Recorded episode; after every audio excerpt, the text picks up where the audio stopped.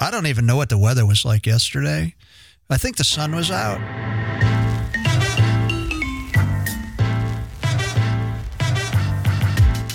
Well, well, welcome to Between Sundays. I'm Tyler, and be still. The weather sirens are screaming, but do not fear. Tim Ayers is here and always ready to help in, us in times of trouble.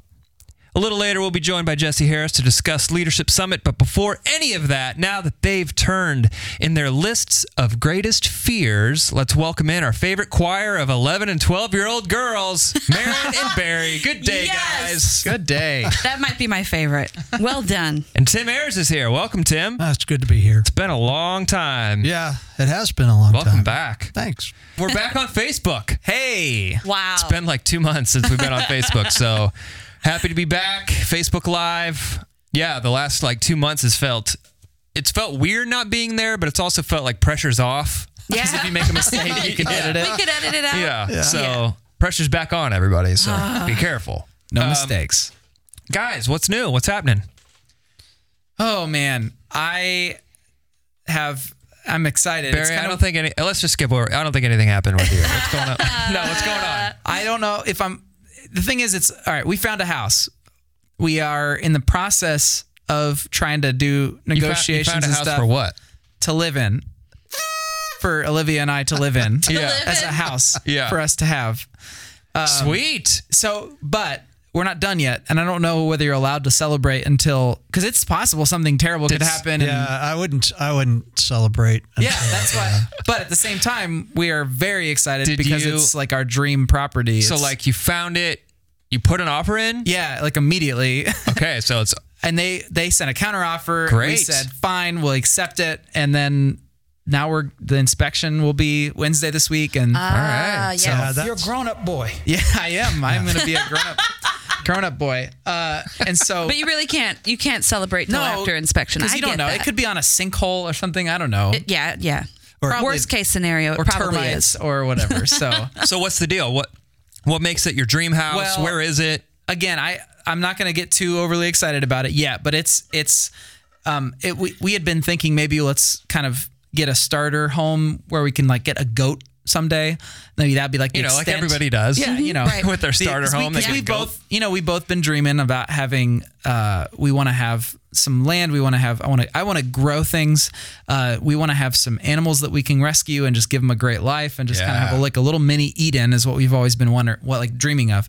Well, we thought we were going to get the starter home, but then we found this home, which was within the range of what we could afford, and it was. It's the it's the home. It's like the long term, live here for you know 50 years, have the grandkids come over kind of home. It's awesome, and it's all it's old, it's run down. The the house is fine. It's adorable. The property itself is kind of run down because it's these this couple that they're farmers. They've been farming there since she was a child. Wow. So anyway, it's awesome. We're really excited about it. So if you want to pray for us, pray that the inspection goes great, that everything goes smoothly, and that we are able to move into our dream home. Great. That- well, there's a little bit of pressure because I've learned in the last probably week that basically pastors at Grace Church are like, you are in your house from now till kingdom come. What do you mean? Like Tim, you've lived in the same Yeah, house for lived in this- forever. Yeah, forever. oh Dave yeah, they've been there. has since, been there for since- forever. Chris Shore, who's our executive pastor, has been in his house for forever. And you just up and moved. Now Yeah. that you're on the lead team, I'm just hopping around, man. Which So, this means you'll home- be in that house. yeah Forever. for Ever. at least Wow. 35 years. so can't just be a starter house. You guys are like, you're in. that is the pattern, I guess. Um, so what are your emotions? all over the map. It's like one day we're like like literally Liv and I were the, the other day we were like holding hands walking in, in the sunlight into Lowe's to look at refrigerators, you know, and and then To the look at next refrigerators. because that, that's the one thing they're taking. They have a brand Oh, new fridge and they're taking it with them. So We had to do the same thing. We had to get a refrigerator when we moved in. into Lowe's. it's a thing. So anyway, we were just like, you know, sun's out, birds are chirping, it's great. Yeah. We're so excited. And then the next moment, we're like looking at logistics and and finances, and it's just like, okay, this is gonna be intense. Like it's stressful, and I'm waking up Yeah. at 5 a.m. again, like stressed out about. Then it's then things fall into place, and we're feeling fine. So I don't know. It's an emotional roller coaster. Yeah. There's one deal breaker, like make or break it. Is it gas or electric? It's electric. Ooh. I know. Stove. Everything. Yeah, our house is all electric. Oh. Yeah, it's But there Couldn't- is a couldn't do it. guess what? You'll you'll Deal be breaker. excited about this. No, it's not a deal breaker. And here's why, Marin. You'll love this. One of the they have a new garage that they built in 2015, newish, that has a beautiful south facing roof. Uh, one part of the roof is facing south, which is ideal for solar There it is. panels. You hear that, We're Jed? back to that. Back to solar panels. Marin's very excited about solar technology. Tim, Tim, do you guys have solar panels on your? no. We live in a woods. yeah. Oh, so no. Probably We, wouldn't uh, work out too. We yeah, it would be really difficult. like it'd be tough. It's absolutely yesterday. I don't even know what the weather was like yesterday. I think the sun was out. yeah. we had we had people over uh, in the late, I guess, afternoon, and we had to turn lights on through the house because you couldn't see each other. It was so dark in our house What? from the woods. Yeah, the woods. Are so, yeah, in Deep in a grove. My wife has backwards light stuff because in the winter. Mm-hmm. Our Yeah. house is completely filled with light. We have no curtains in our house except in our bedroom, hmm. and the house just blows up in the winter because the trees don't have leaves. But Yeah. in fact, this year we went to England in April. When we left, the house was full of light. And when we came back, all the trees had come out, and we literally live in a cave. It's, it's ser- seriously, we live in a cave. Now it's fine, I suppose, but and it's beautiful, but we couldn't do solar panels. Yeah. In fact, we're I had to buy. We're buying right now. This is a really fun thing. A new grinder sump pump, you know, for, Yeah. for our basement bathroom. Yeah. And my wife was explaining the the the she was looking online at different ones we could buy, and she kept saying Zoeller, but with my bad hearing, I kept hearing solar. And finally, Solar sump after like two or three minutes of her explaining all these solar pumps, I go, honey. We don't have enough sun in this house to, to have a flashlight, or how are we going to fire up a grinder pump with a solar? She goes, "It's Zoeller, Z O E, not S O." And I, oh, okay. I didn't realize uh, you were hard of hearing. Oh yeah, I've I've uh, when you've been in rock and roll, Yeah. Mm-hmm. comes to mostly us all. though, I, when I owned the landscape company, um, the banging of machines. Ah. And there's something that I did a lot of, which really hurt my ear- ears, which I would have never figured it did, was we built lots of great big um, retaining walls and f- like sea walls and things like that. And so we would drill these holes and then slam these huge spikes to hold them together. And I would buy big. Do you know what a tamp, a sod tamp is? Do I look like doesn't? a guy? Who knows doesn't know what what a a sod tamp it's is? like a pole with a big Dum, flat dum, dum, bottom. dum. Yeah, yeah, Oh, yeah. and oh, Marin knows what it is. it- I'm doing this for Facebook Live. Yeah. yeah, and you'd and you'd bang them down through by banging them. Well, you can imagine the sound of. And I the- bet nobody wore hearing protection because it wasn't manly enough or wasn't even considered. It probably wasn't Oh, even wasn't thought even a thing. No. I wore Wasn't hearing, invented. I did wear hearing protection more than anybody else I knew, but by the time I got around to hearing protection, it was Too late. ship Too had little, sailed. too late. Too little. Too, and now I wear the. I have one on now. If I'm kidding, Yeah. no. I- Yeah. but, but yeah, it, yeah, I have hearing problems. Hmm. It's all like um, people's voices in a crowded restaurant kind of problems. that you can't hear. Yeah, I can't sit at a table in a loud. You know when Uh-huh. like all the restaurants now have like, absolutely nothing to stop the noise from banging around. Mm-hmm. Yeah. I'm t- that's terrible for me. Your worst nightmare. Yeah, yeah. Well, it's not Well. my worst nightmare, but it's Number four on his list of Yeah. fears. Yeah. Loud restaurants. Yeah, you Never to bring that up. Yeah, yeah, yeah. Marin, what's up with you? What's new? You know, we did a lot of tamping this weekend. Um, that's how I knew what that was. Yeah? We put a fire pit in our yard. and so over the course picture. of Looks two awesome. weekends, my in laws came out, and my father in law's a roofer and a bricklayer by trade. So he knew just what to do, carving out this square of. So it looks great because it's not just a fire pit. It's like a whole patio set up. Yeah, yeah. It's a patio with chairs around it and a fire pit in the middle. And Did you guys put now a fire we in have it? it forever. Yeah, Jed and the kids did. I was not home Saturday night for the inaugural fire, Hmm. but they had a little fire on a very hot night. So the kids were stuffed. They didn't. Oh my goodness. We, I can't believe we never did this before. We finally made what's called arrachera. It's a skirt steak street taco Hmm. that like we used to have all the time at church gatherings in Chicago. We there's restaurants that serve it. I can't believe we never tried to do it ourselves. What is it? It's a skirt steak. That's it? That, but you do it Mexican Oh, style okay. and then you grill it. Um, and it's just the tenderest, most wonderful thing that will ever happen to you, Hmm. possibly in your whole life.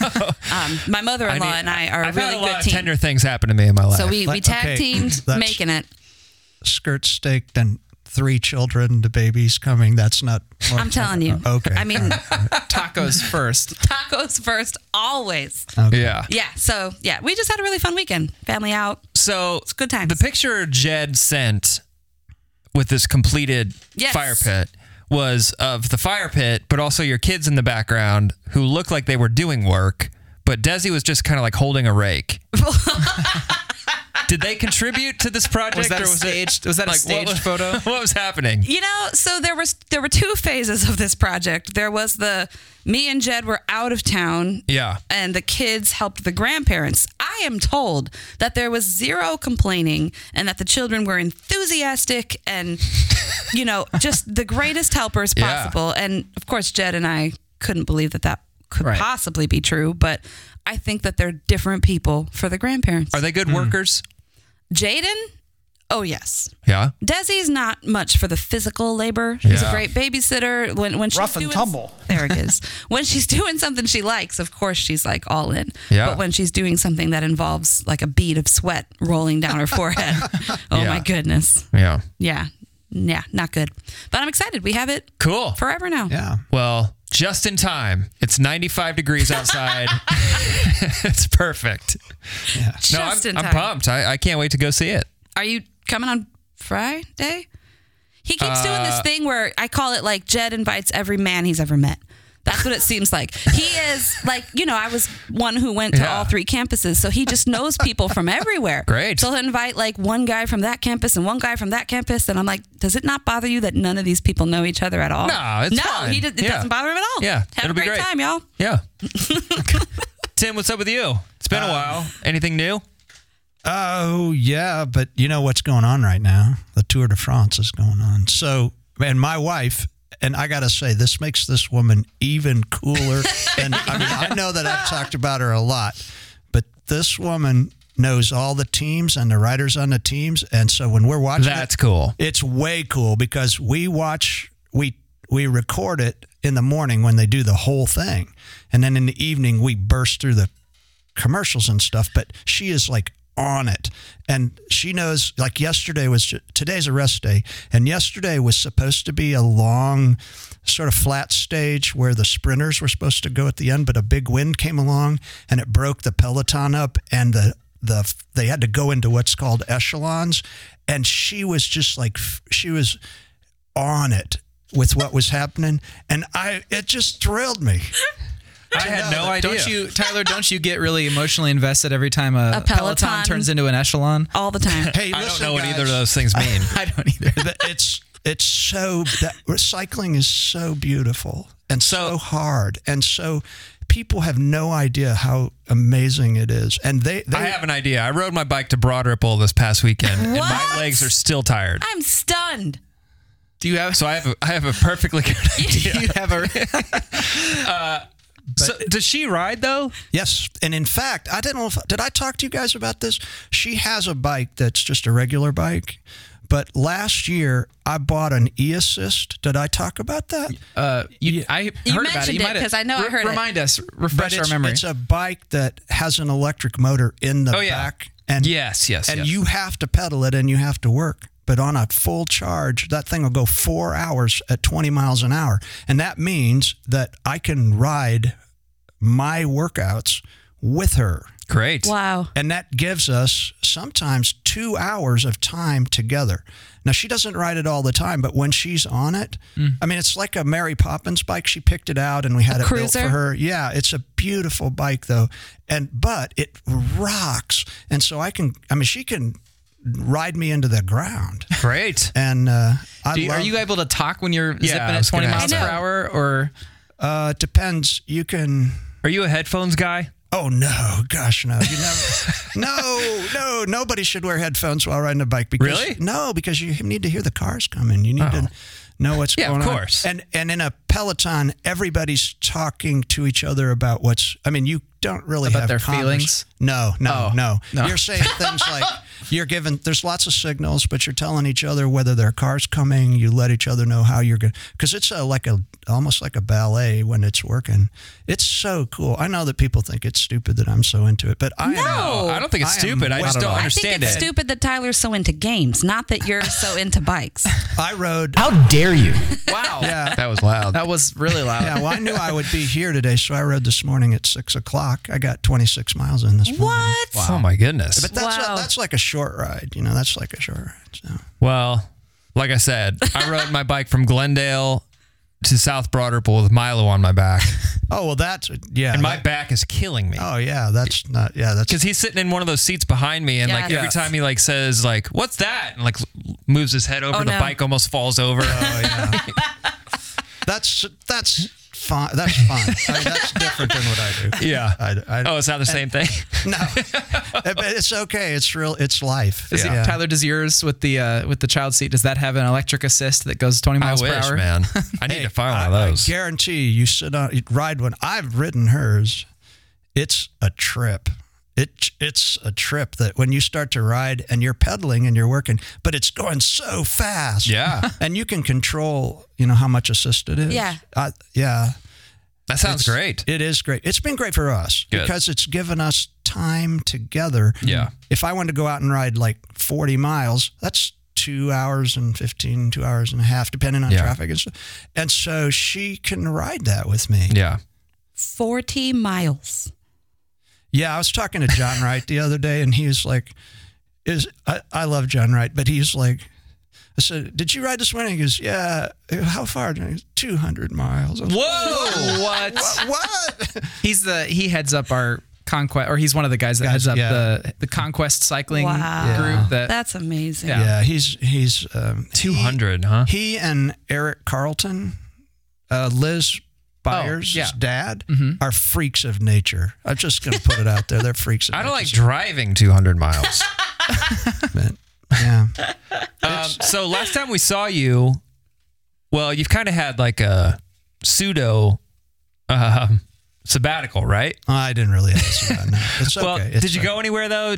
Did, uh, did Yeah. You went to England, right? We went to England for three weeks, and then it was important that I be here Mm-hmm. um, for things that were going on. And then we did go to the lake, for, uh, our lake house for two weeks, and we're going back in August. So yeah, I did I A little the bit of three- time off, but- yeah, I had three weeks in England. Yeah. Um, that was remarkable.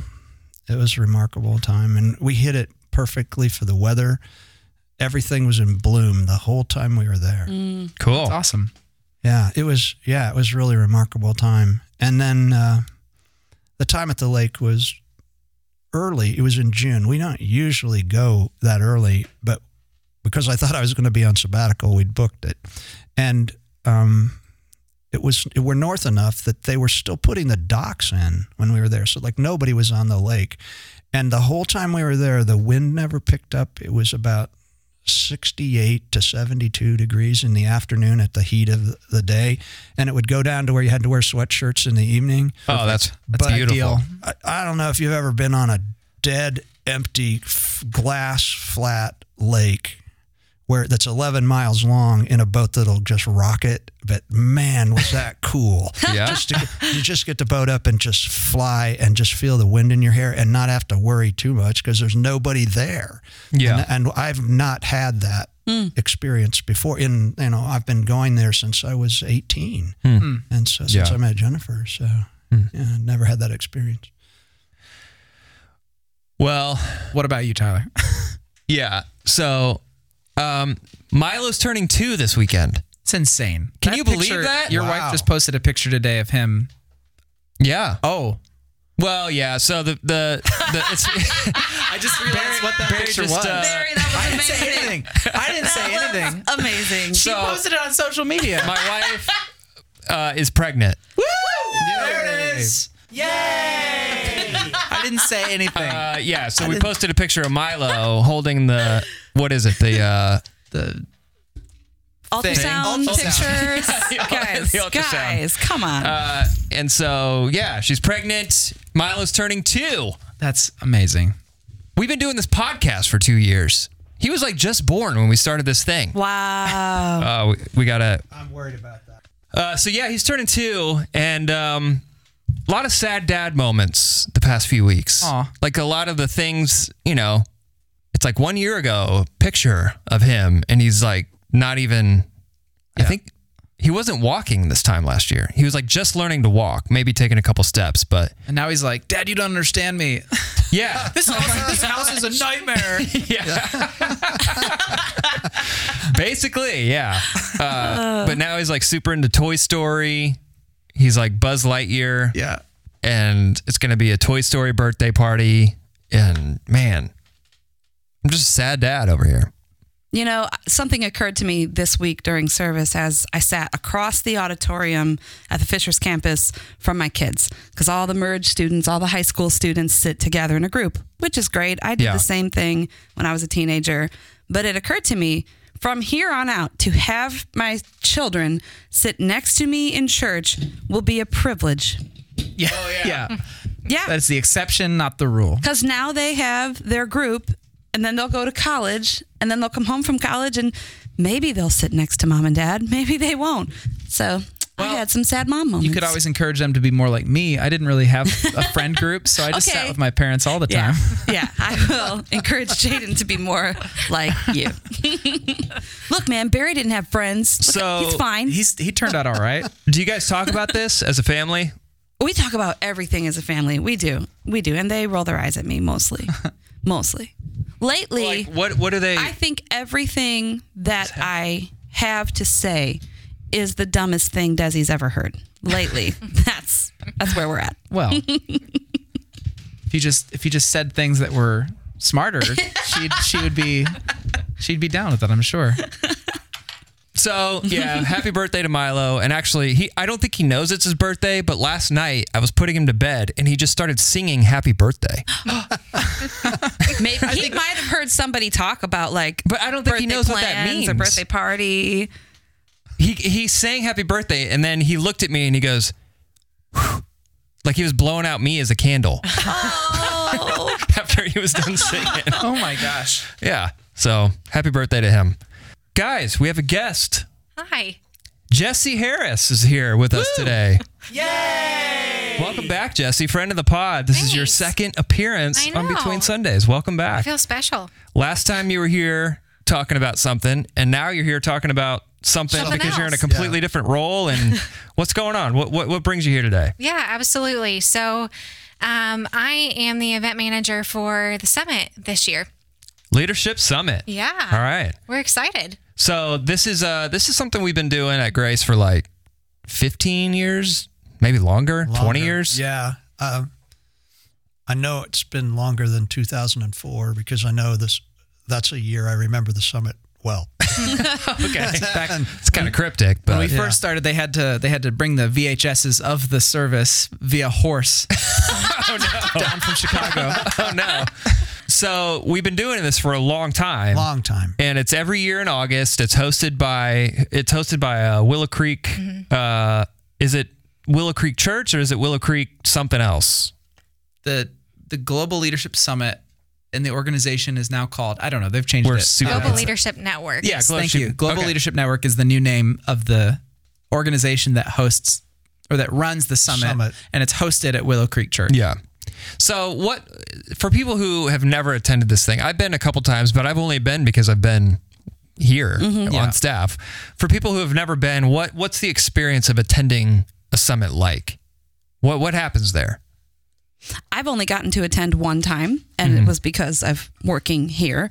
Um, but what I was surprised by was I would sit in on what do you call them a lecture, kind of like a TED talk sort of thing. A session? I'd sit in on a session, and I'd be like, "Man, that was really cool. I don't see how the next one could even be like nearly as cool." And then it would be, or even cooler. it was just like. Wow, I felt like I got so much out of. I they they give you a notebook. I don't know if we're mm-hmm. still doing all that, but they give you a notebook and I just wrote and wrote and wrote during these these talks, during these sessions.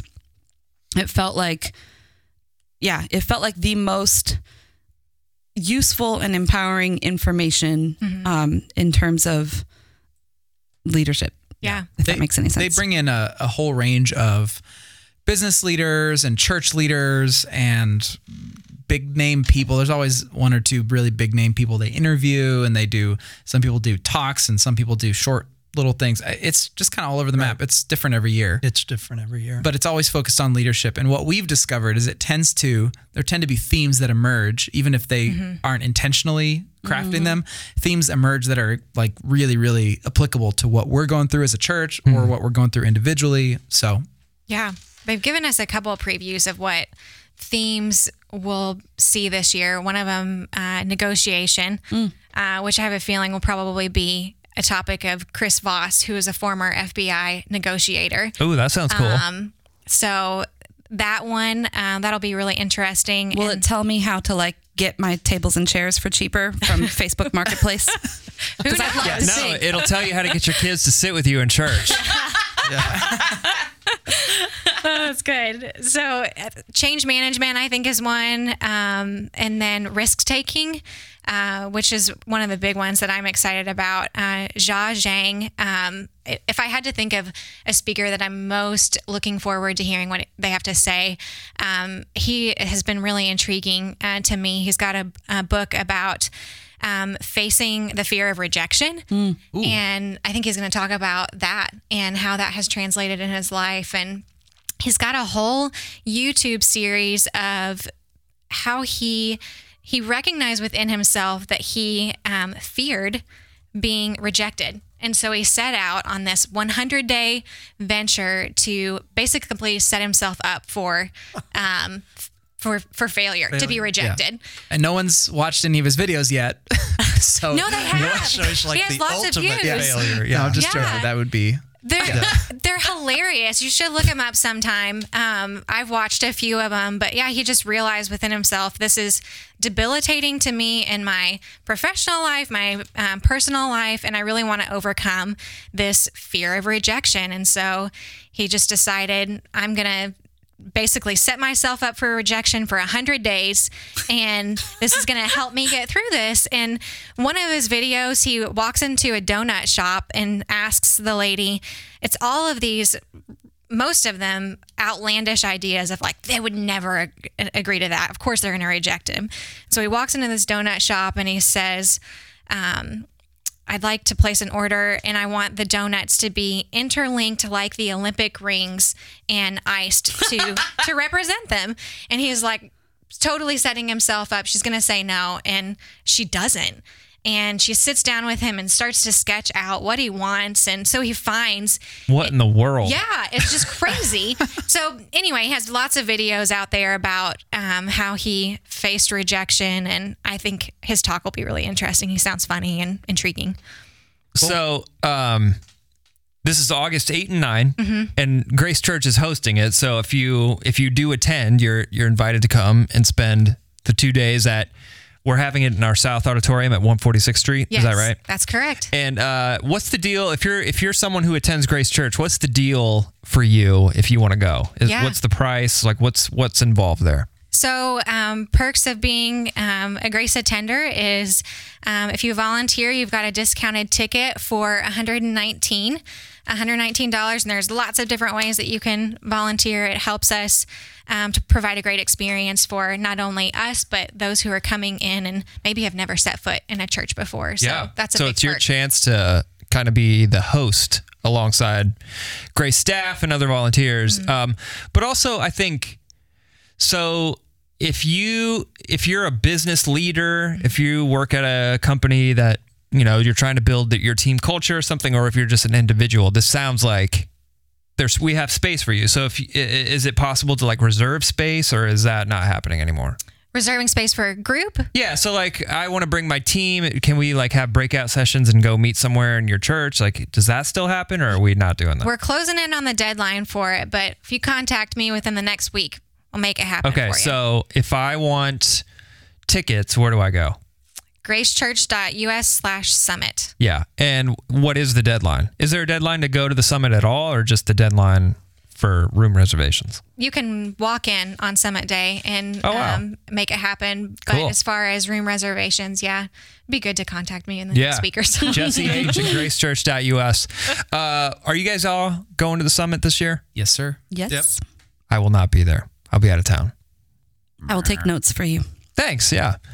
That uh, I've always enjoyed it. It's one of those things that it's two full days and you feel like your your brain is tired after the two days, but it's always something that I walk away with like five things mm. that I could start doing right now that will improve myself mm-hmm. as a follower of God, but also somebody who's just like a who cares about my my own personal health and like my career. Like if mm-hmm. I want if I care about a healthy career, like this is a this is a great opportunity. So anything else we got to know, Jesse?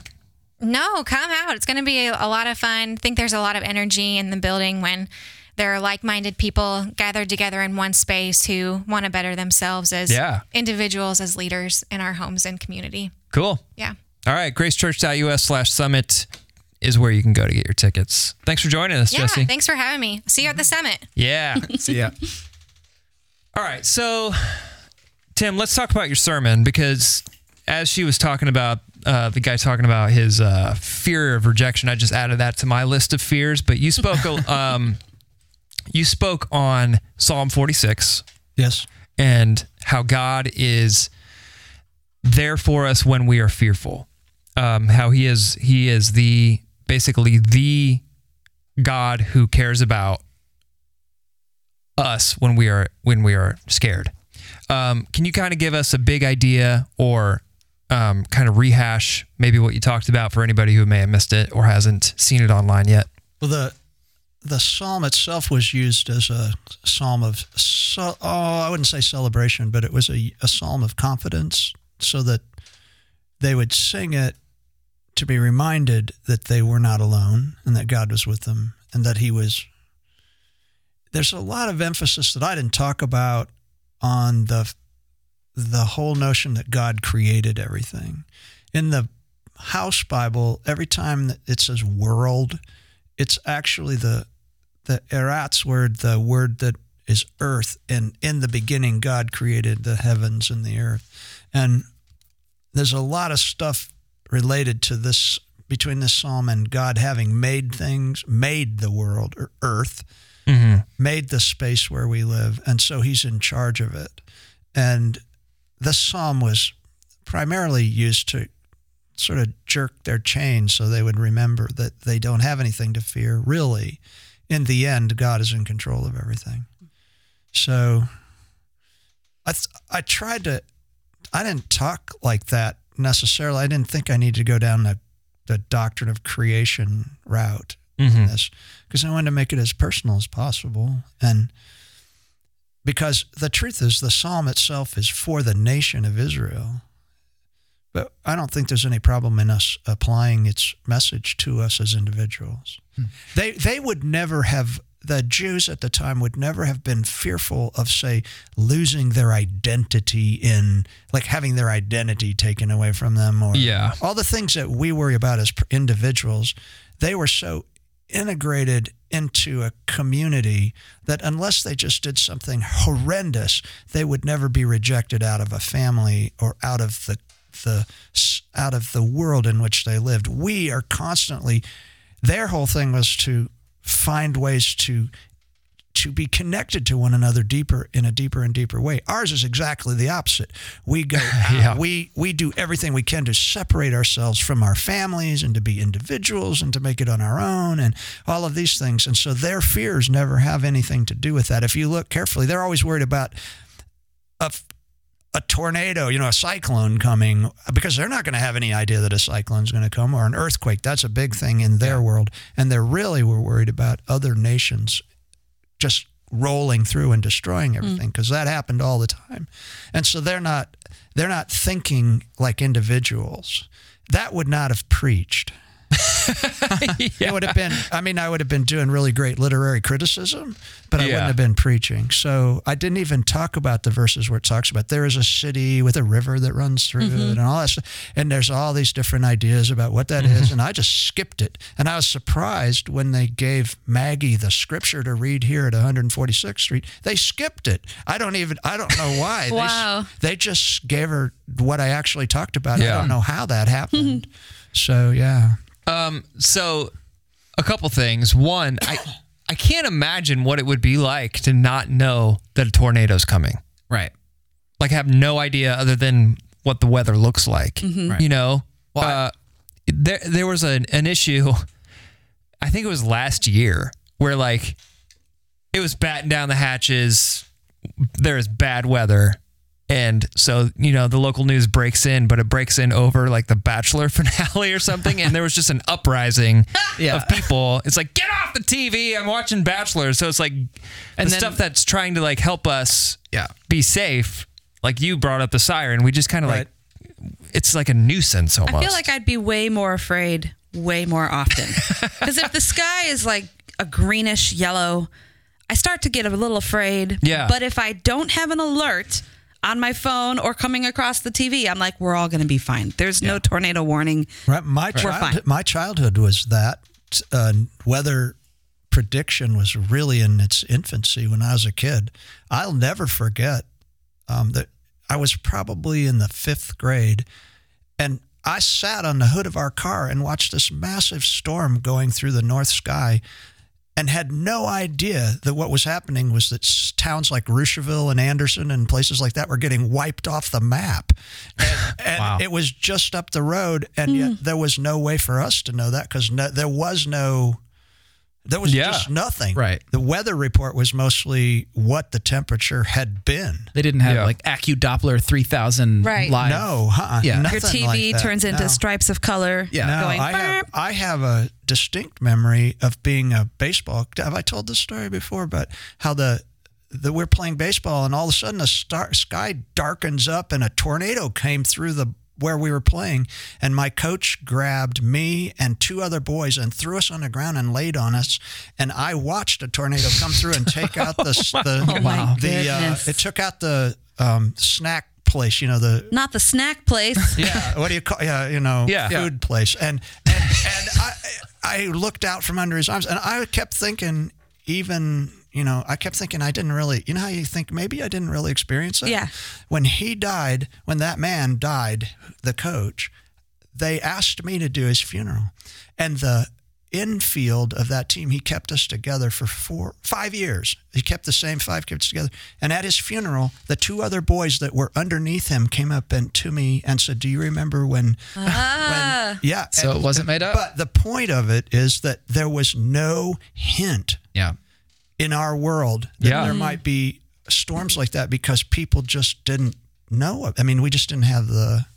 That's crazy. It was the beginning of weather. You guys nowadays is So like, spoiled. Yeah. So I, I, I know we do the music thing, but I think we're going to start a different segment Yeah. when Tim comes. That that's just going to be called. I'm going to have a soundbite for this. It's just like, have I told the story before? I love it. yeah. Well, I worry about that because you know I live with people who tell me the same. Not I don't live with. That's my wife. My wife does not tell me the same story. But There's I live people in, in my house. There are people. Yeah, Tell there me are the people in my life. There are people in my life who tell me the same Same greatest hits. story over Yeah. and over. Yeah, and I don't want to be that guy. No, you're don't not wanna that be guy. Sometimes the story is worth being retold. Yeah. Sometimes, but I don't ever think of my life as being worth retelling. So, okay, real quick, getting back to the whole existential dread thing. Uh, you talked, I think you might have mentioned locusts at one point. It got me think, did you mention that in your yeah, sermon? said okay. an, a sudden infestation. Sure. of- So you've got you've That's got locusts, you've got weather issues, earthquakes, and then invading armies that could be right over that next mountain. You just wouldn't know. And all of that got me thinking to be in a culture, a subsistence agriculture culture, where you literally what you grow, first of all, is already really hard to grow things Right. and get enough that you can eat throughout the rest of the year because you Yep. get like a mm. harvest. But then to have at any moment, it could all be gone. There Right. could be a fire. There could be a, Well, you know, You know, there are there is some place in the Bible where it goes in the spring when armies go to war. Yeah. it says that. Yeah, well, yeah. the reason that, or whatever it's, uh, whatever month or something.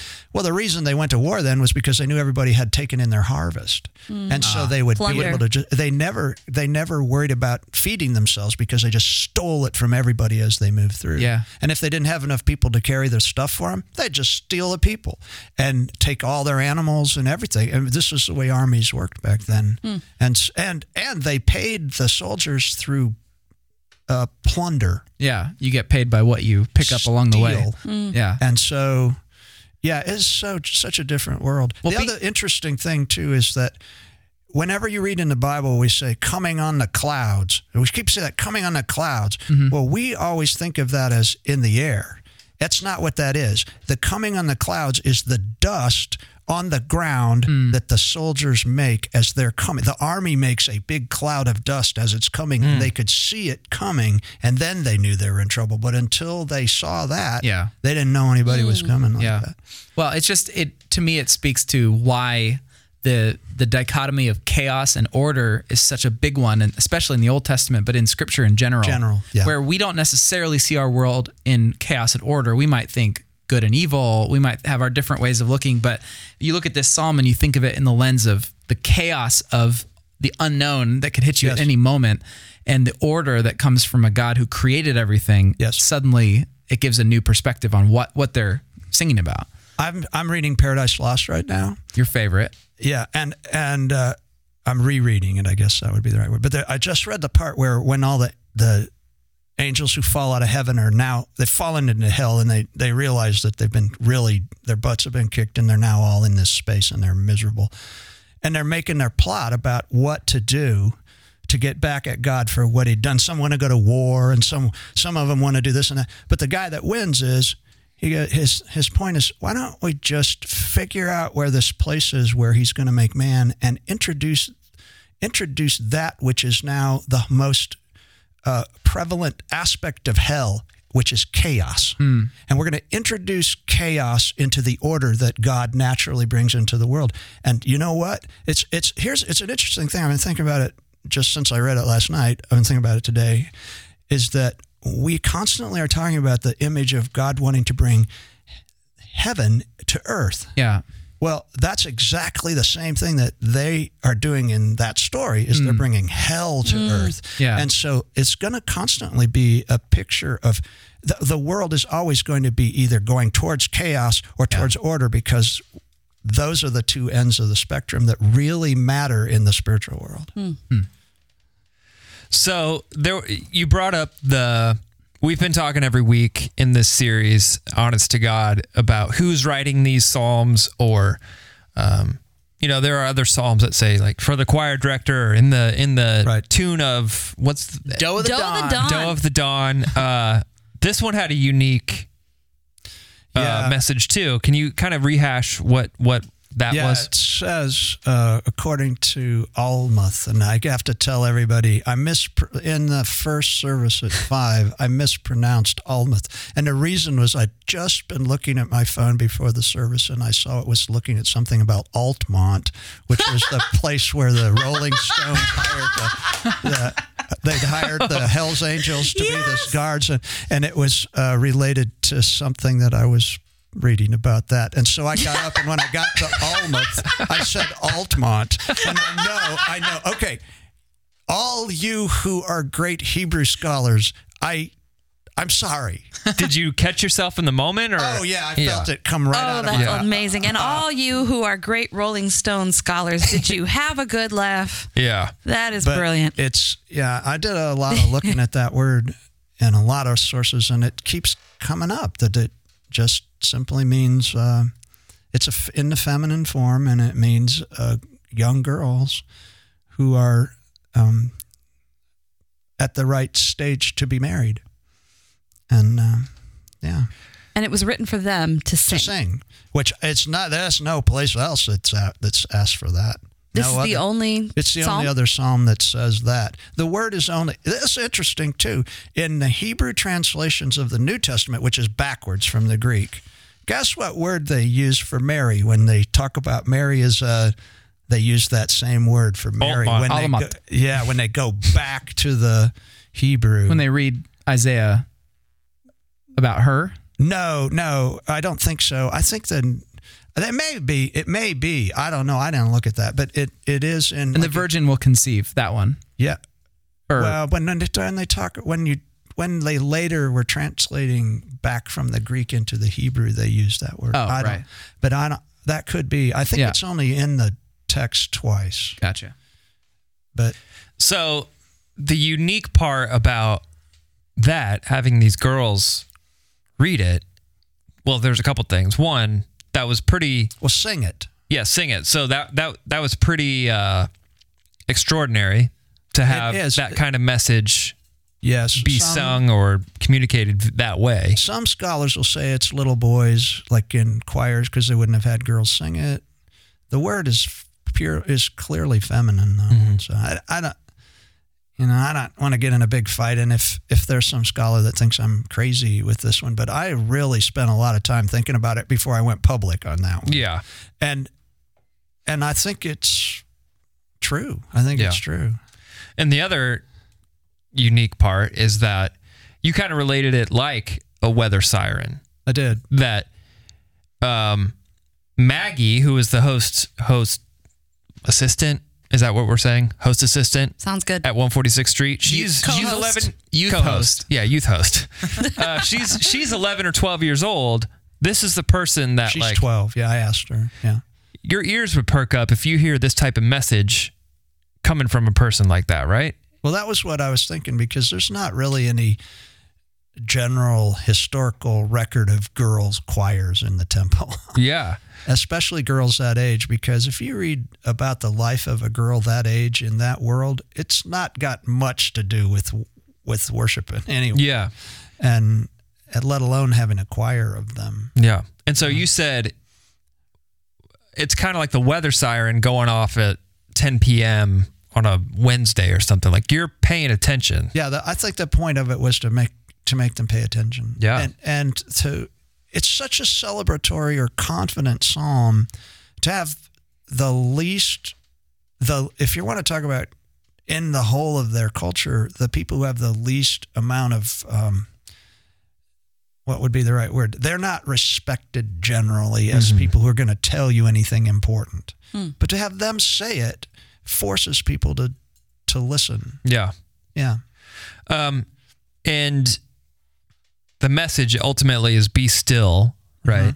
Because God is God and God God's going to take care of this. God's going to he's he's going to take care of what we are fearful Right. of. It's interesting that it says, "Be still and know that I am God." And by the way, in the Septuagint, when it says "I am God," it's "ego eimi," which is exactly what Jesus says when he is asked, "Are you know who hmm. you know that?" That's is- what he Who says. do you say that I am? Yeah, he says, "Who do they say that?" He goes, "Ego me," which is right straight out of that. But anyway, he's, be still and know that I'm God. And then it does the two. It says, "And I'll be what? I'll be honored by the nations, or the the nations which they're worried about invading, and I will be honored in the." And the word says earth Er- uh, uh, throughout the earth. Yeah. yeah, and and boom, those are the two big things they worried about. Now, I it, if he was if that song was being written to us, it would be different issues. But he still is in charge of them. yeah. Yeah. I read somewhere that where it says be still, that that was the same thing that Jesus said to the waters when they were I'd have to look at that. troubled and Oh, we roaring. just have to look at the Septuagint. We could look at the Septuagint and but I thought that was fascinating that you're That's talking the, about the Greek translation of the Old Testament that was probably used by the apostles and Jesus himself. Well, Right. pull out your Septuagint. I've got Let's it right find here. Out. get it. Hold on. What? but that you were talking about weather sirens and danger, and here we see a depiction of weather going crazy and scaring the people, right. and he calms, he orders the winds and the waves to be still. Yeah, you know, I didn't even think about that. And I thought it was that's cool. I- I- fascinating. that's great. That's because a great angle. if he's telling me to be still, I've heard that my whole life. Be still and know that I am God. And it makes me feel like just sitting still, which is incredibly boring to a child in big church. mostly got to do with quit working so hard at what you're trying to do. Yes. So you said, let me make sure I quote you right. Um, cease striving, or stop fighting, or relax, drop your hands. Right. All of that was like, oh, oh. So that made a whole lot more sense to me. It it just took the message deeper than just be still, and that's what had me go to Mark four with Jesus and the wind and the waves. Right. H- How did they obey him? They, They they stopped they stop striving. stri- yeah. Hmm. It also can mean to lower your hand and let the tool in your hand drop to the ground. Hmm. So, hmm. or the sword in this case if you've got the all the enemies pouring into your nation and then god breaks the bow and snaps the spear and burns the shields with fire then you don't have to Right. fight. You're not fighting them. He's doing it for you he's fighting for you. Yeah yeah, there's a lot of confusion about what all those words actually mean. Really? But, yeah, but that's a gr- that's a fine translation. Yeah. Yeah. And you mentioned this when you when we first started talking about this, but I heard from a number of people one thing about this sermon. Because I, I was we didn't get to attend services because Milo had a fever, so we were streaming. And I was coming I was coming in and, in and out from that, but uh, I heard one thing about this sermon, and it is wow, what a great sermon. It is amazing what I learned when Tim is vulnerable. And you you said at the beginning that you wanted to make this personal. You wanted to make it a personal you, you kind of ignored parts of the psalm to make it kind of a an intimate or personal and meaningful thing to you right? Well, I always feel like if my job is threefold, it's to figure out what it means and then what it means to me, and then to figure out the best way to tell other people what it means to me. yeah Um, I- if I don't, if it doesn't, if I don't know what it means, then I shouldn't talk about it. And if I don't, if it doesn't mean anything to me, I shouldn't talk about it. And if I don't do the hard work of figuring out the best way to say what I believe that it means to me, to them, then I'm wasting their time. And so that's um, yeah but you did i mean you may you communicated your list of things that you were very currently like thinking about or fearful Well, of But think about how unpastoral it would have been if I'd have got done and said, and all those fears you're carrying around, you need to take care of them because, and, and I didn't, Yeah. it didn't connect in any way. And the other thing is that I'm at a, at a really uh, unusual stage in my life where I can talk about things, but most of my fears resonate with people my age, but th- it's not like I'm, I don't threaten people who are younger by talking about my fears because they're, they're different. And But don't underestimate that people that are younger have those fears. I, I think they well they may have some of them, but they they have different fears. They have different. Fears. I think anybody that's in love has a fear of losing the person they love. Okay, I'll go. I'll give you that one. Well, I think I think it says something about whether you preach all the time, whether you've been here for 28 years or not. I think it says something about you if you're willing to stand up in front of thousands of people and say, "I'm scared of these five things." Whether it relates to younger people or not, I think that it that resonates. That that says I'm willing to be I'm willing to be a certain way within this community. And, What- I, and when I'm looking at that, I'm like, oh well, I, I immediately wrote down my six fears mm-hmm. when you mm-hmm. were That's talking what I about was it. hoping people would mm-hmm. do. I, I will say this. I I would wear people out if every time I spoke I just talked about everything that was wrong with. If I was so vulnerable with everything, it would just wear people out after a while. They go, "Why the heck is he a pastor here?" After a while, but you know, there's sometimes when you have to be pro- you have to proclaim what the truth is. Sometimes Yeah. you have to be encouraging. Sometimes you have to. Now, my job has never been the primary vision caster, and that's fine. But I think when the subject matter leads itself to something where people have, where I'm really asking people to be vulnerable within themselves, if I don't let them know that I've done it in some manner, then it's some, I think it's Yeah. somewhat counterproductive. And the other thing was that I did it.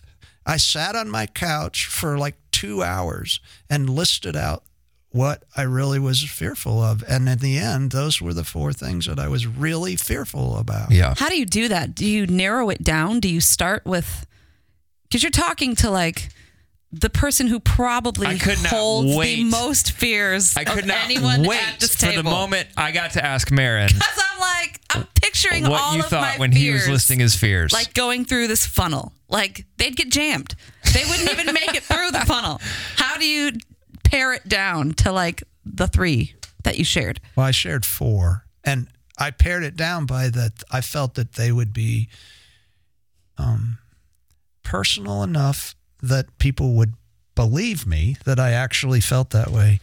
And they were broad enough that I thought it would fold people in. It and they were actually the four things that came to Yeah. the surface. Hmm. I mean, I don't. I think everybody fears that they're not going to have enough money for the future. At some level, Yeah. everybody has some that something's going to happen. But that's not. I don't live there. I don't live in that. I'd live in the in the ones that I mentioned. The one about not wanting to be a burden to my children. Hmm.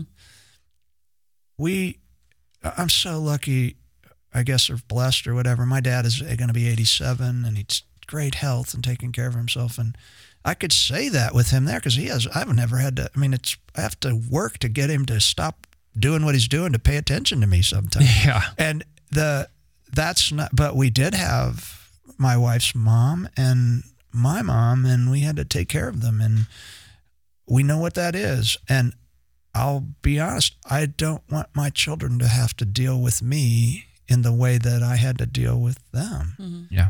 I don't know that I can avoid it because I don't know what's going to happen. But everybody comes, everybody has to face those things. And I just know that it's a fear that, hmm because I don't want that for my children. Mm. So, So, Marin, what what was your uh, what were your thoughts or your what what did you experience when you watched the sermon? Rat tornado. Number one, top of Number the one. list. Spider apocalypse. Rat tornado. No, I, I, I really appreciated that you gave practical steps at the end of encouraging everyone listening to make a list and to talk about it with a loved one. How practical is that? It's it's rare that you it's maybe it's not rare here, but it, it it has been rare in my church life that I walk away with an immediate plan of action that I can do to help bring some calm and bring some order right. to my fears. Well, I, I said make two lists. I said make one of your fears, and then, and this was probably the single most wonderful part of the preparation of this. That Jennifer and I just sat and named all of the ways that God had taken care of us, hmm. and Yes. we had a way bigger list of that than I had of my fears.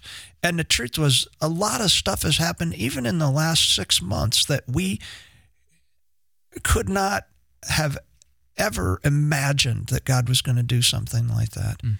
And we had to put that on a list. And if you mm. don't, that thing about it says that God, something in the Psalm says that God does this and God does that. And I said, well, everybody, it's like they said, talk amongst yourselves about the way God's mm-hmm. done this. Mm-hmm. Well, it's things like, and interestingly, almost every time that God entered into the world and caused great change that helped the Jewish people, he used his natural world to do it. Mm. Floods and mm. things like water separating and then coming back together. And all of those things were important for them to continue to remember. Yes.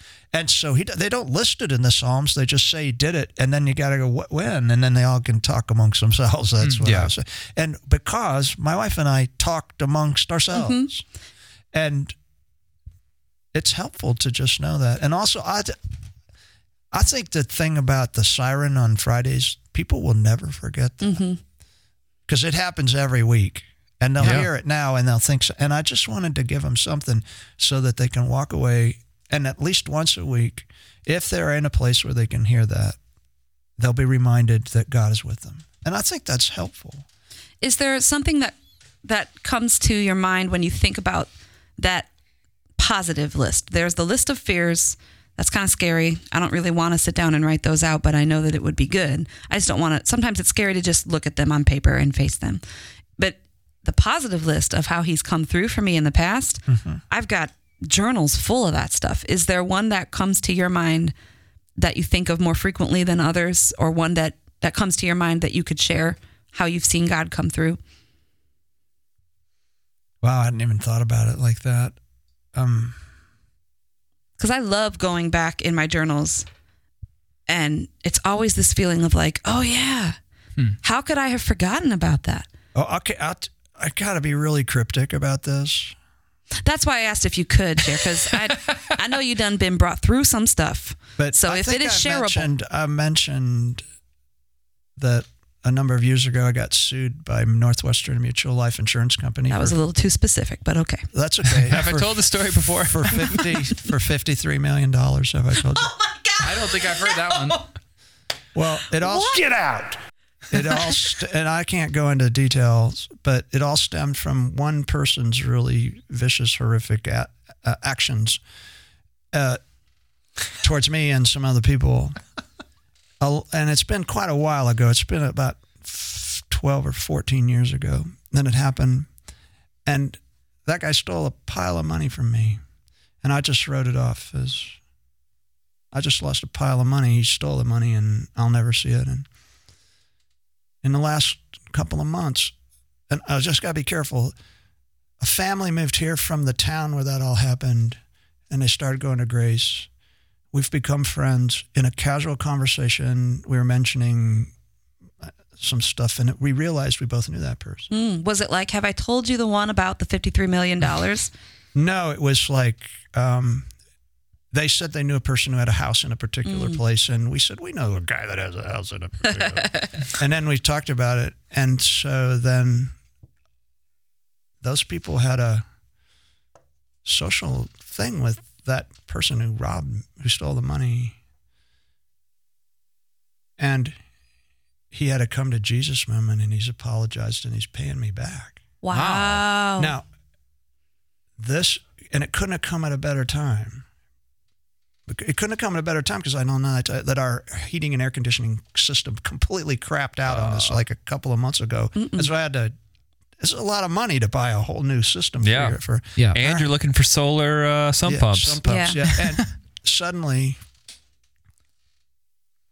God comes through to take care of us through this guy going, I need to pay you back Wow. and it's a it's a lot of money and it's a lot of it's it's a big thing and I don't want to I just I see it two things one the money's secondary the restoration of the relationship with him Yeah. is really really special because he was my dear friend Hmm. and he f- went off the wagon for a while and yeah it was a it was hell but in the end God is redeeming it because he's and and I was really fearful. You want to talk about being fearful? Northwestern suing you for fifty three million dollars. That's a lot of that's a lot of things Yeah. to be worried about. Yeah. So anyway, does that help? Oh, absolutely, absolutely. I'm. I was. I don't. I can't remember who I was sharing this with the other day, but the scripture that says, "And they overcame by the blood of the Lamb and the word of their testimony." Mm-hmm. How important is the word of their testimony? The Word of their testimony. Mm. Well, you know that in that time, the word of an eyewitness was far more. That was the validity of something being true. In fact, I just read a really good book about the fact that anybody who's named in the New Testament means they're still alive and you can go ask them. Any story where that person who like is healed or something is not named, then they they can't get you to that. Oh, like when it was originally written. Yes. And so if they name somebody, it's because they're still living and you can go find them and talk to them about it. And it's all about the word of their testimony. yeah. Yeah. Yeah. So when he says, or when the, when the psalmist writes and essentially says, "Talk amongst yourselves," it's share a testimony. Right. Share a testimony of what he's done.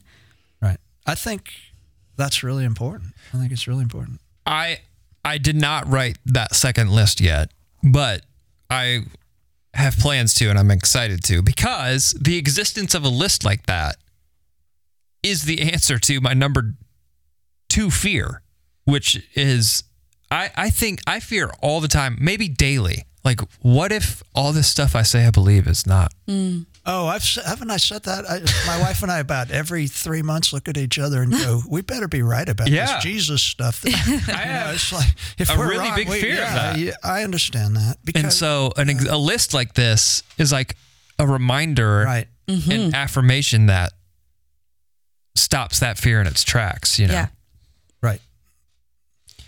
Right. Um, anything else about fear, Barry?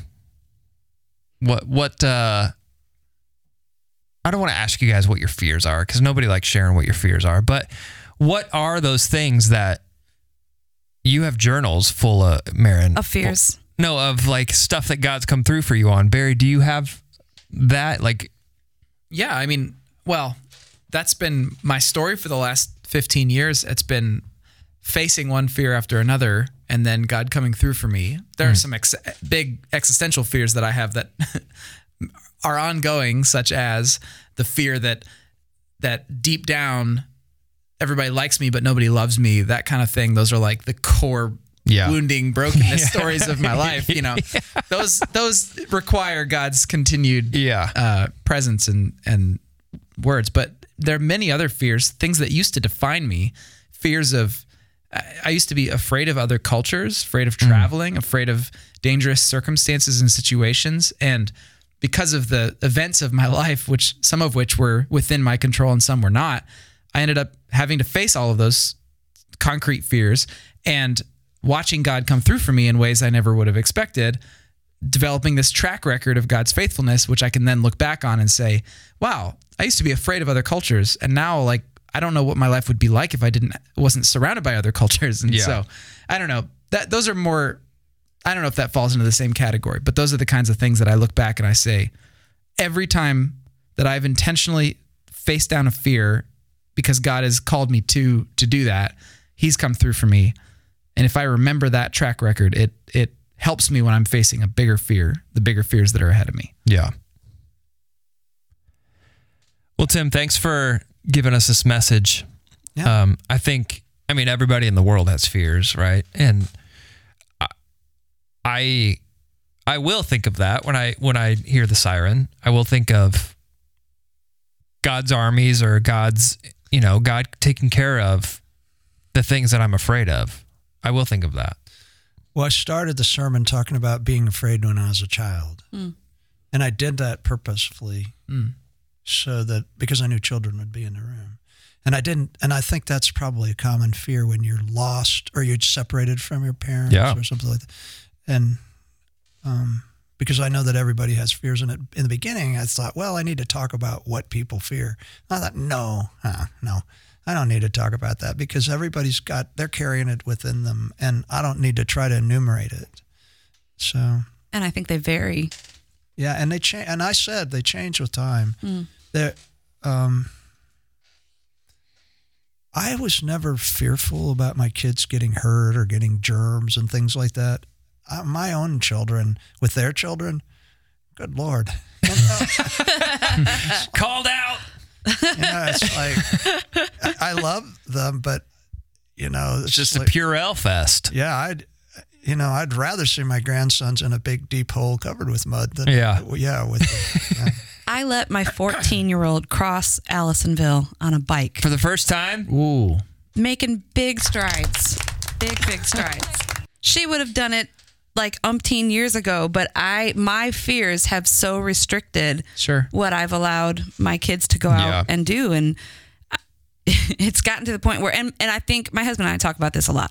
A lot of it is probably because of the neighborhood we lived in in Chicago. It was not really the neighborhood to be like, yep, go home, come back when the streetlights turn on. It, Right. it wasn't that neighborhood. yeah. But now I'm looking around at, at where we live and I see eight year olds riding their bikes everywhere. And my 14 year old is like shut up in the She's like tower looking- of her bedroom. she's looking out the window. so longingly. So yeah, it's been a season of um, having to trust God. The fears don't go away for me. I Yeah. still, worst case scenario, envision her getting hurt on her bike, or it's always worst case scenario for me. The fear is still there, but I think of my grandma a lot. My grandma's in her 90s. I talk about her a lot. She's experienced I mean, obviously, she's almost 100 years old, so she's experienced a tremendous amount of pain and hurt and loss in her life, including losing a child. But I see the strength of my grandmother, I see the faith of my grandmother, and it gives me the peace within to say, I know whom I have believed, and I'm persuaded that he is able to keep what I have committed to him.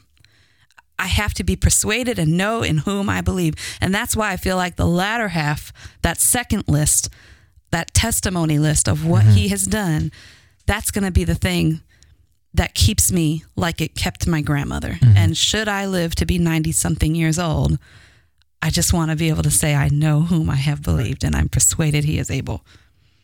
Yeah. He let my daughter buy a donut from the new Dunkin' Donuts. And she she didn't get hurt. She made it back safe. He allowed it to happen. uh, all right, let's uh, let's talk about a little bit of music, guys. Let's. All right. Um, so Tim, you you're up first. I got a song from you and a song from Marin. This is the first time you've brought a CD into my office where it hasn't been like treat this with white gloves. This is the only copy in existence. So tell us a little bit about what we're about to hear. You're about to hear Johnny Winter on his first record on Columbia. Um, I was a good, I was one of those kids that everybody thought was a great guitar player, Yeah. and when I was about, I don't, I don't know how old I was when that record came out, but I'd already learned to play. Um, Sitting on top of the world and Crossroads by Eric Clapton. You know the slow Yeah, yeah. Yes. thing. I played. Uh, I'd learned to play um, Hideaway off the Beano record with John Mayall and You know, Tyler. with Clapton and like I was way way down the road thinking that I was and and his, this is the only only thing that I can think of that and I I might have mentioned this to one of you earlier about it but it's like it's like when you're 15 and you've run a 440 mile and you think you are the fastest dude on in the world and then you find out that some guy just ran a 342 mm-hmm. and it's like I have to lose a minute to catch up with the people that are really doing something. And that's exactly how I felt the first time that I heard Johnny Winter play Be Careful with a Fool. I'll never forget taking the record home because I only bought it because he looked so weird on the cover. Yeah. And I noticed that Willie Dixon had played on it, and I was a Willie Dixon fan. And so I bought the record and I put it on, and this song came on, and I thought, oh no, I'm nobody. just, just, Nobody. just, just, To be fair, I'm pretty sure that's how Clapton felt when he heard Hendrix. Maybe, yeah. That's probably, the but- story I heard. but this this song and I it's so rough and I it's so raw but it is just so cool and so it, it when you're 15 I think I was 15 when I first heard this and I thought all right I need to go the, dad you need to build me a woodshed because I need to go yeah. to it Yeah. I need yeah. to sit in it Man, I can't wait to hear the song that made you feel that way. oh yeah go ahead right, here we go. slam it on And-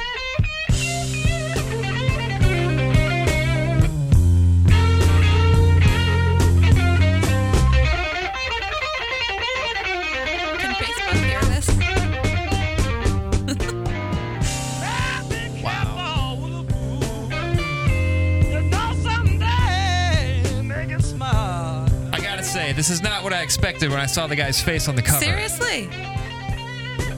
listen to it play that guitar it's just like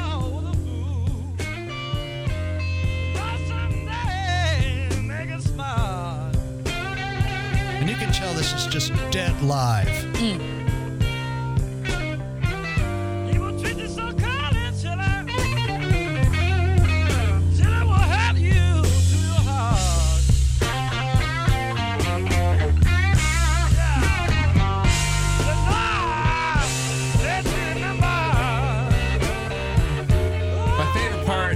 these podcasts is when Tim starts dancing. Air, air guitar. It's air Yeah. guitar. It sounds like there's a red house under, over yonder. That's Yeah. what that sounds like. So when do we get to the part where it's really hard? Oh my goodness. oh my goodness. Listen. Oh, he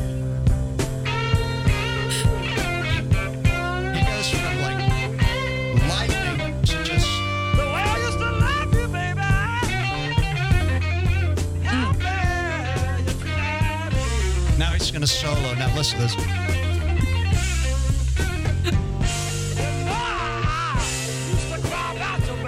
I guess he did three verses. I forgot. We gotta Barry, you're just the over there solo. reading. Are you enjoying the CD the- insert? That's Yeah. it's called a CD sleeve. You like that? What's a CD? We're the same age. so I know CD sleeves. Thank you very much. Cover look like he's playing this guitar? I guess it's. I was telling Tim, there was a time in my life where my dad. I, I guess I had been listening to something I shouldn't have been listening to, and he's like, That's it. No more secular music for you. And he took away all of my music. So I was left with We all have those moments. my dad's garage cassette tape collection. That's what I was left with. So I was just looking for music. I needed it so badly. And I found some great things, some things that shaped who I am as a musician. But one of the things that creeped me out was Johnny Winter's brother, Edgar, Winter, had an album called They Only Come Out at Night. And it's just a real creepy album cover. So that's. He kind of looks like he only comes out at night. You know, Johnny Winter, I think, got paid by the note.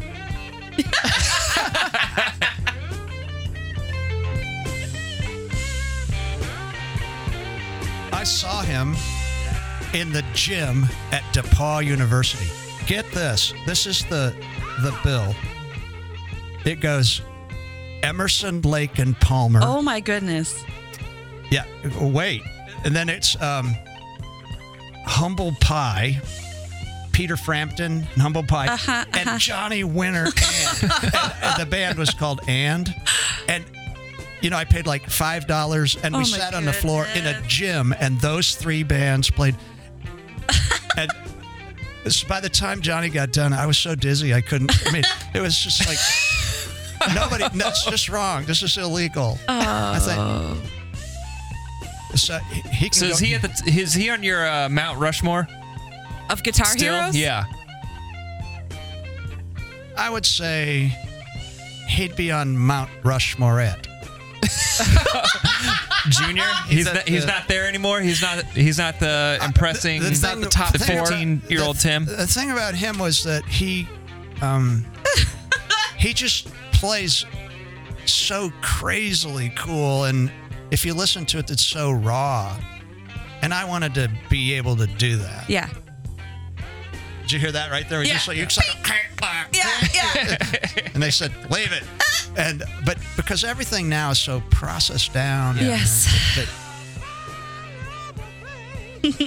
but um, Was that auto tune or no? Oh, No, they don't have that on there. that was a joke, guys. I'm not. I'd say I'd still say that Clapton in the old days was is on my list, and Hendrix. But who can play like Hendrix other than Robin Trower? So it's like, I've been saying that for years.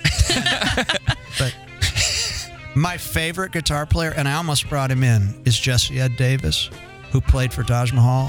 And now he's a slow hand, but he, he is so amazing. And I never heard him do anything the same twice. But a very short career, right?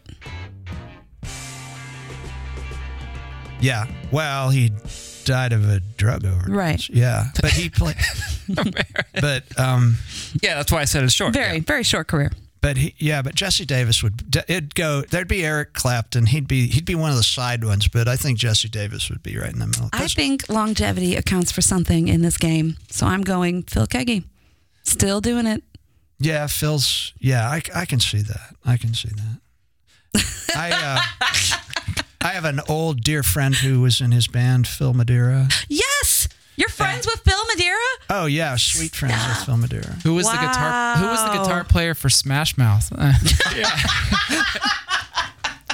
Yeah, I'm just kidding. He's probably great. Okay, Or she, I don't know. Phil Madeira and I, when Phil Madeira went to Taylor, I didn't go to Taylor, but I had a friend who I'd played music with, and so I'd visit him at Taylor.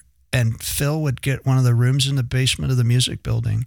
I'd bring my Les Paul and a little amp, and he would play the pl- piano blues, and I would play the guitar, and we'd just stay up all night and play the blues together. And I really cut my teeth playing the blues with Phil Madeira in a oh room, Oh my a little goodness. tiny room right. with an upright. Next song I bring will be Phil Madeira. Yeah, Next song I bring. dear- He's an old friend. One of my yeah. favorite songs ever written is one of his.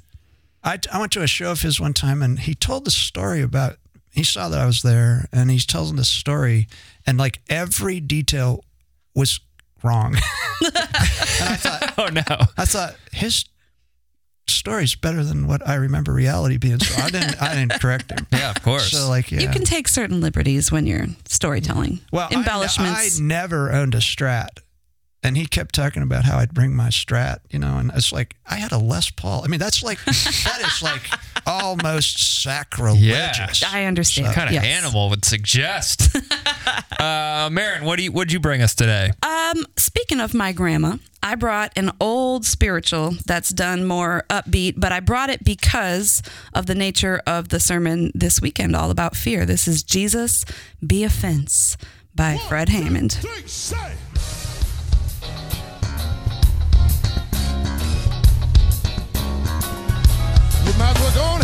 get your Listen dance how on. bass driven it is. The bass is the melody. The bass. Yeah. Jesus, oh. be a fence. I'm asking you to protect me. You've heard this song before. I know you Not can. like this. I Yeah.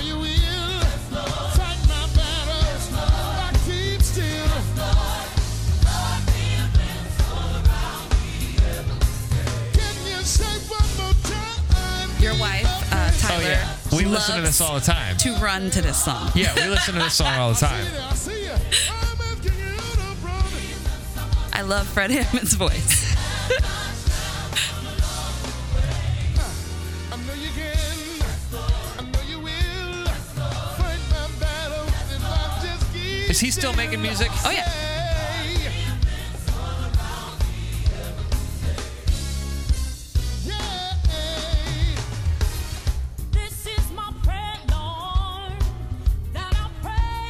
All right. So what do you love about this? You can't be in a bad mood and listen to this song. It's just my jam. I feel like every time it comes on, my mood is just lifted. Really? Mm-hmm. And that bass. Yeah.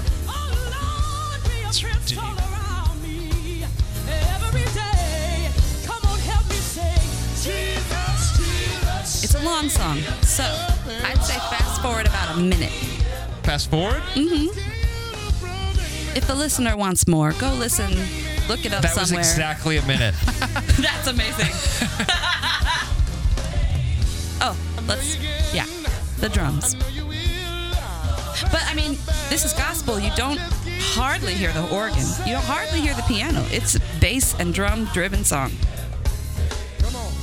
When I played guitar for Tyrone Bragg, and this is the kind of music we did, Give me more, Tyler. I hardly did anything. Yeah, yeah, yes, exactly. The guitar is often an afterthought. So the goal is to not do anything. No. it's a it's a reordering of what music of what instrument is primary. Right. Yeah. The gospel is so it's often keys driven. Mm-hmm. More often, it's bass and drums Bass driven, and the guitar is more like that old kind of R and B, kind of skank. It doesn't do a whole lot. You just find the little space. Little diamonds. hmm Yep. Come on, give me more. It- I don't know what you just said. Little diamonds. if I'm driving and I'm listening to this song, my hands just start to move Like this. like this. Be a fence, Lord, all around me, Lord.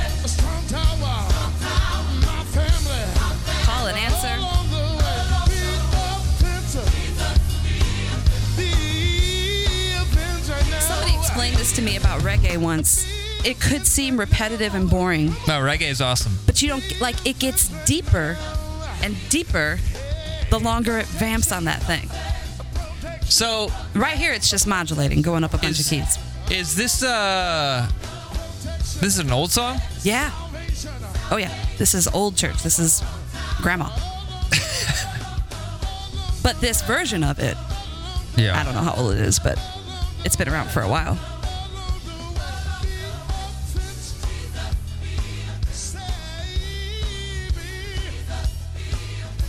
So can we do this? Yeah, Grace? for sure. We have musicians that can do that. Mm-hmm. Because I like this. This is good. And if, if you imagine everybody's moving, everybody's into it, like It's hard to imagine because Tyler's playing it so quietly, but I need to hear what you guys are saying. Protector, my sovereign, protector,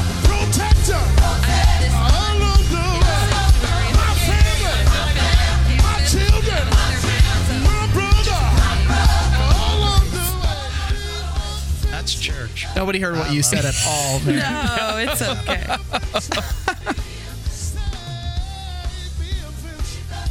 That's good. Yeah. You can make some noise. in this Houston, place. Houston, Yeah. make some noise Oh, in this this is place. live. This is Yeah. a live album. Oh yeah, all my favorite stuff is live. I remember this. I one of my jobs in high school was uh, Moody Bookstore down at Castleton, and I remember this being a huge deal when this came out. This, This album, This it was all oh. over. It, we had like, really? uh, yeah, corner displays everywhere, like posters of this of this everywhere. yeah, it's a it's it's a classic. Makes me feel really old that this is a classic. We are old, Tyler. Yeah. We're old. I understand Milo is a big fan. oh yeah, he loves this stuff. Yeah. Yeah, he he dances in the car to this. That's awesome. Jesus be a fence. All right. Thanks for bringing that in, guys. Barry, where are we going next? So hey, we are gonna. I'm I'm back. We're talking about Psalm 104. We are talking about finding, experiencing God in the natural world, His provision, His life-giving Spirit. Like seeing God in nature and stuff? Yep. Yep. Cool. In in some some different ways. I think it's gonna be cool because it's obviously near and dear to my heart. So Yeah. we're gonna talk about how mind blowing God is in His creation. Cool. Um, all right. So, what is happening? All right. I was going to do this, This is poetry, everybody. but the moment's passed. All right. Believe God. yeah. Hey, we didn't make it there this week. Uh, okay, that sounds good. How many more weeks in the uh, the series are we in? A handful. All the way through until August, right? August is the new. No, we're just doing series? one. It's going to be this weekend, next weekend, the following weekend, and then we're done. Okay. All right. Never going back to Psalms again. That's it. Look That's forward to that. True. Look forward to All right, Marin, will you please send us out? Tim, thanks for being here. Yes, great. It's to be always here. awesome having you here. Yeah, awesome message. Um, yeah, I, I told somebody I think this was going to be one of our most downloadable, downloaded messages today. Yeah. It, it meant a lot to so many people. Good. Thank you. Thank you. Do justly, love mercy, and walk humbly with your God. And we'll see you on the other side of Sunday.